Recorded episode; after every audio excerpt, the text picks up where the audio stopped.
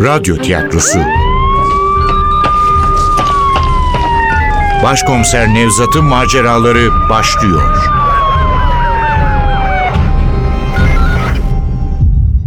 Kırlangıç Çığlığı. Birinci Bölüm. Eser Ahmet Ümit. Seslendirenler Başkomiser Nevzat Nuri Gökaşan Komiser Ali Umut Tabak Zeynep Dilek Gürel Evgenya Funda Kıpçak Komiser Şefik Salih Dündar Müftüoğlu Efektör Cengiz Saral Ses Teknisini Ozan Akıncı Yönetmen Yusuf Canlı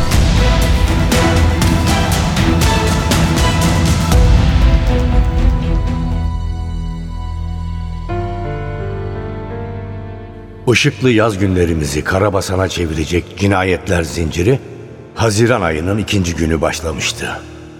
Üç gün aralıksız süren yağmurların ardından bütün kent yaz rehavetine kapılmışken insanı canından bezdiren o sıcakların ilk günü akşamı Tatavla'nın bahçesindeydik.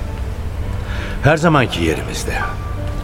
Kadim çınarın gölgesine kurulmuş ahşap masalardan birinde oturuyorduk. Yaşlı ağacın kalın dallarını süsleyen iri yeşil yapraklarda ne bir esinti vardı ne bir kıpırtı. Koca çınar sanki ağaç değil de devasa bir heykelmiş gibi öylece kas katı eğilmişti masamızın üzerine. Evgenya belki serinletir diye içerideki vantilatörü çıkarmıştı dışarıya. ne gezer, küçük pervaneler belli belirsiz bir esinti oluştursa da adeta su içinde yaşıyormuş hissini veren o yoğun nem bırakmıyordu bir türlü yakamızı. Evgenya'da kalmıştım. Tatavlayı ne zaman kapattık, evine ne zaman gittik hiçbirini hatırlamıyordum. Hatırladığım Evgenya'nın teninden yükselen o lavanta kokusu ve derin, huzurlu bir uyku. Uyandığımda güneş cüretkarca Evgenya'nın yüzünde, saçlarında geziniyordu. Dayanamadım, ben de dokundum kumral saçlarına. Dokununca açtı gözlerini. Kendiliğinden gülümsedi solgun dudakları. Günaydın canım. Günaydın Nevzat Hakimu. Günaydın Evgenyacığım. Günaydın canım. Vakit epeyce geçmiş. Yesem iyi olacak. Hayatta olmaz. Kahvaltı yapmadan bırakmam seni. Sanki yermişim gibi birbirinden lezzetli yiyeceklerle donattı masayı.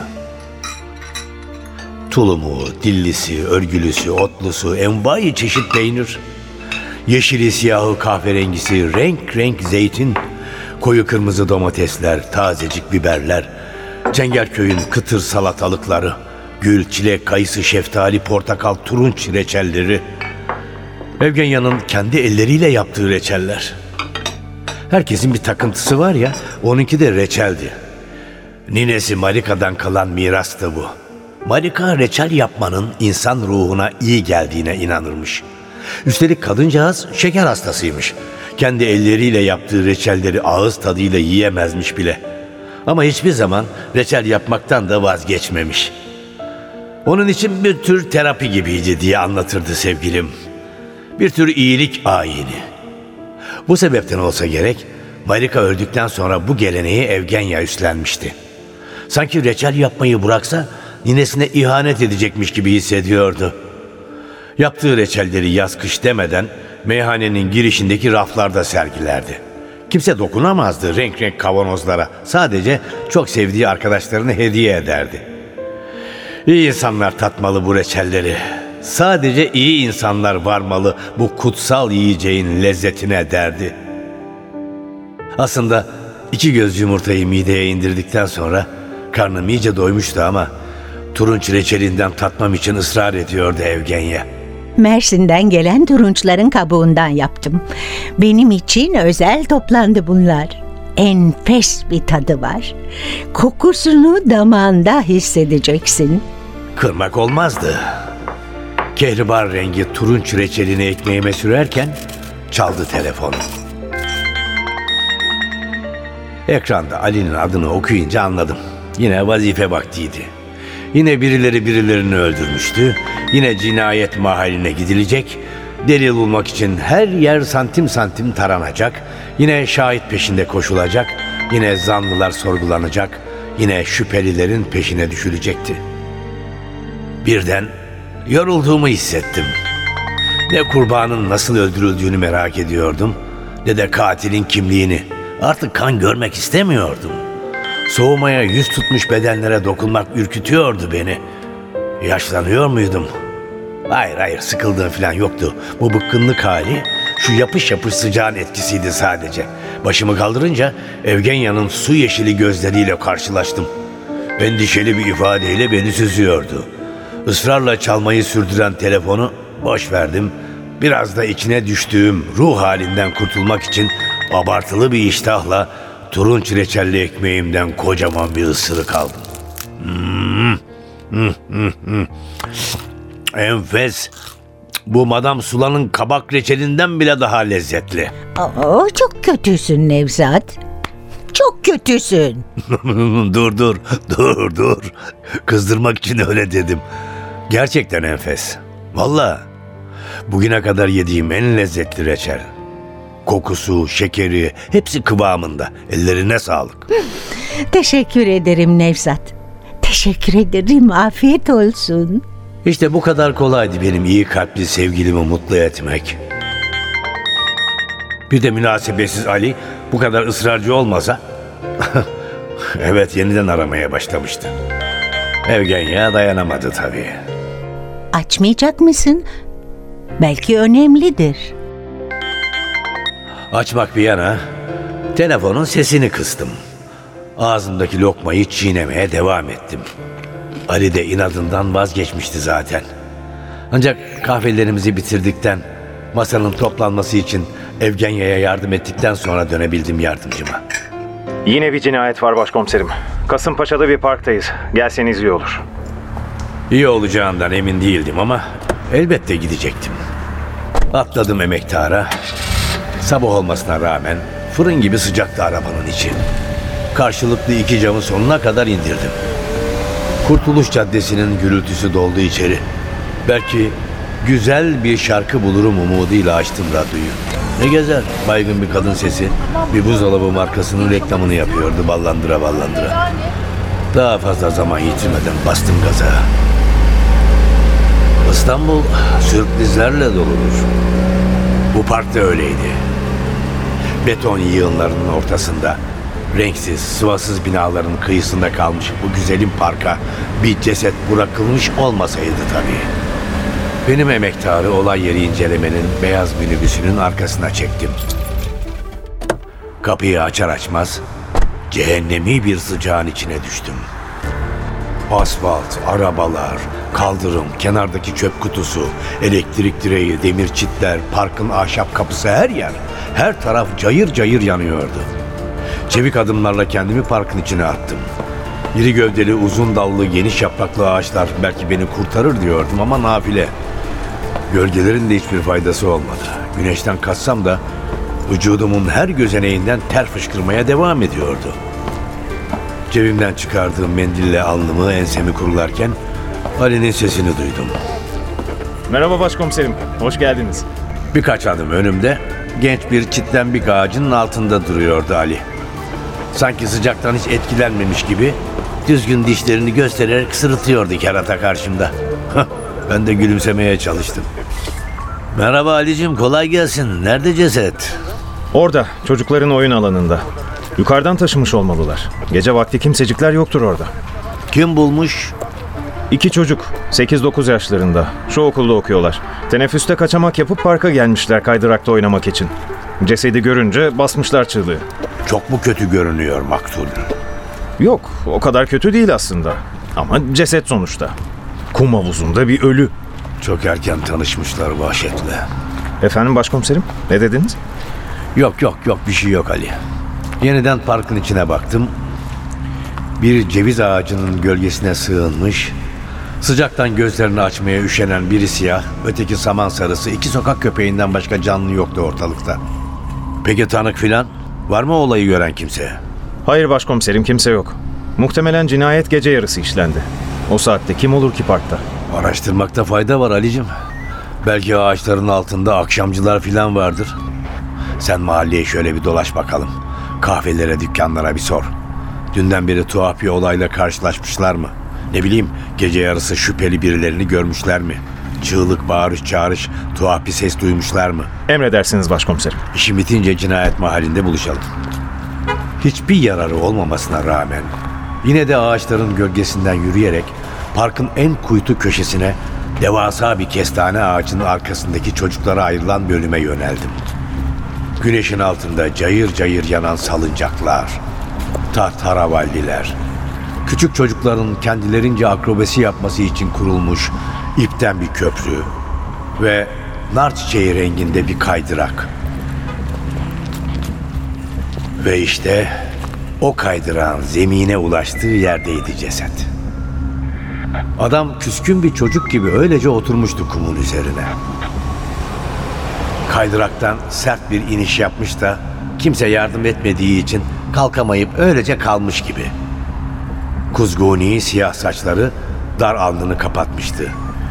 Başının arkasında düğümlenmiş kırmızı kadifeden bir göz bağı hemen dikkati çekiyordu. Alnı öne düştüğü için tam olarak yüzünü göremiyordum. Ensesinden giren kurşun ağzından çıkmış olmalıydı. Göğsünden süzülen kan beyaz gömleğini kızıla boyayarak sarı kumların üzerine dökülmüş, an be an siyaha dönüşen küçük bir birikinti oluşturmuştu. Maktul burada öldürülmüş olmalı. Zeynep'in sesini hemen tanıdım. Kafalarında boneleri, özel giysileriyle kumların üzerinde çalışan olay yeri incelemenin üç elemanının biraz gerisinde duruyordu. Hemen yanında dikilen olay yeri incelemenin titiz komiseri Şefik'in iri gölgesine sığınmış gibiydi. İyi anlaştıkları söylenemezdi.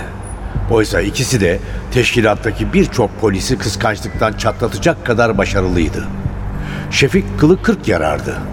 Olay yerindeki hiçbir ayrıntıyı kaçırmazdı. Zeynep ise onun topladığı ayrıntıları birleştirerek cinayet mahallinin tam bir resmini çıkarır, olayın nasıl gerçekleştiğini gösterir, katilin haleti ruhiyesini sunardı bize. O yüzden hep yeni bilgiler ister, sıkıştırır dururdu olay yeri incelemenin şefini.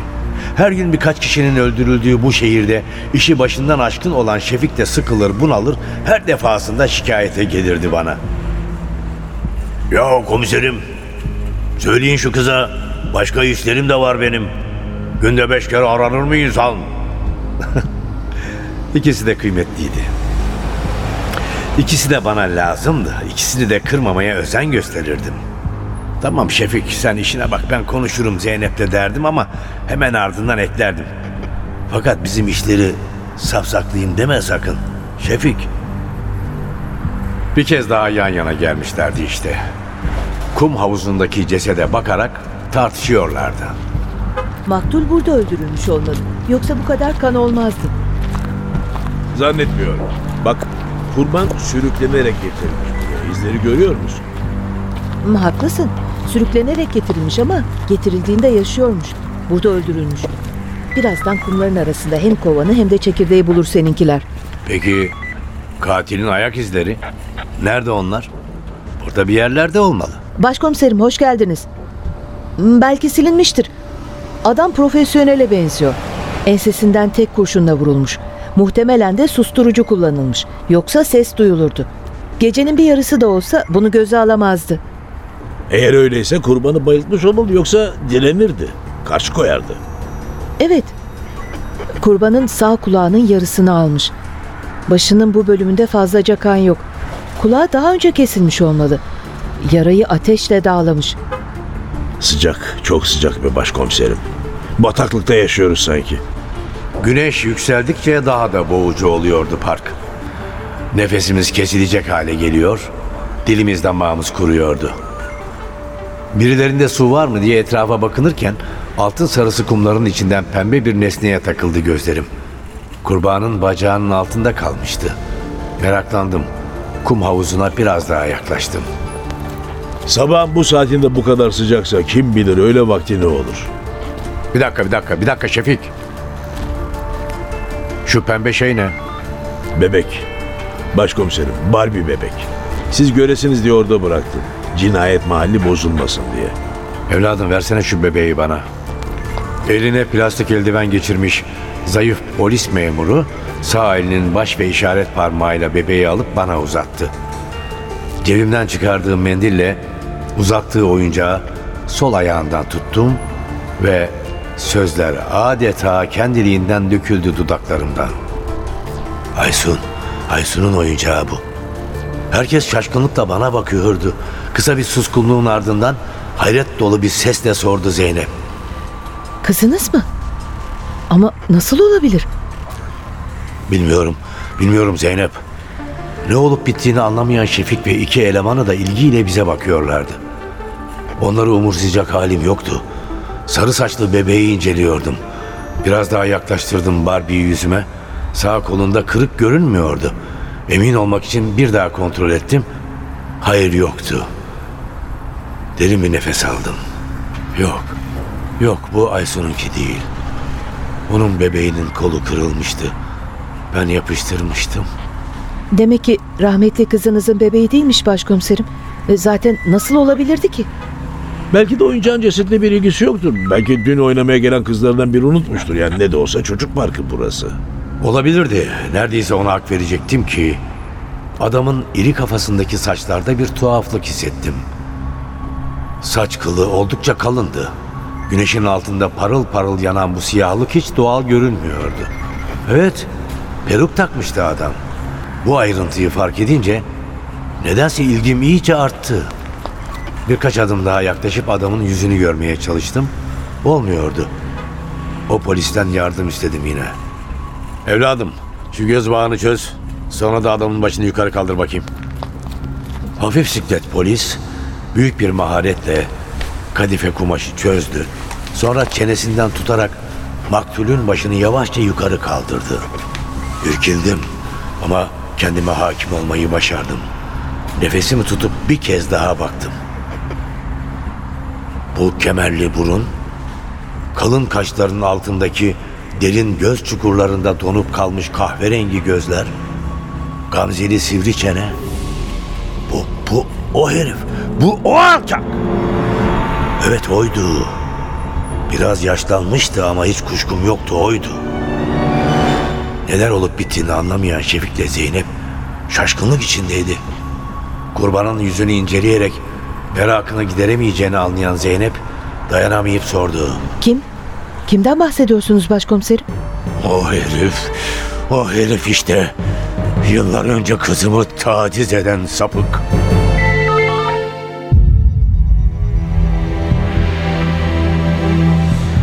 Kırlangıç Çığlığı Eser Ahmet Ümit Seslendirenler Başkomiser Nevzat Nuri Gökaşan Komiser Ali Umut Tabak Zeynep Dilek Gürel Evgenya Funda Kıpçak. Komiser Şefik Salih Dündar Müftüoğlu. Efektör Cengiz Saral. Ses Teknisini Ozan Akıncı. Yönetmen Yusuf Canlı.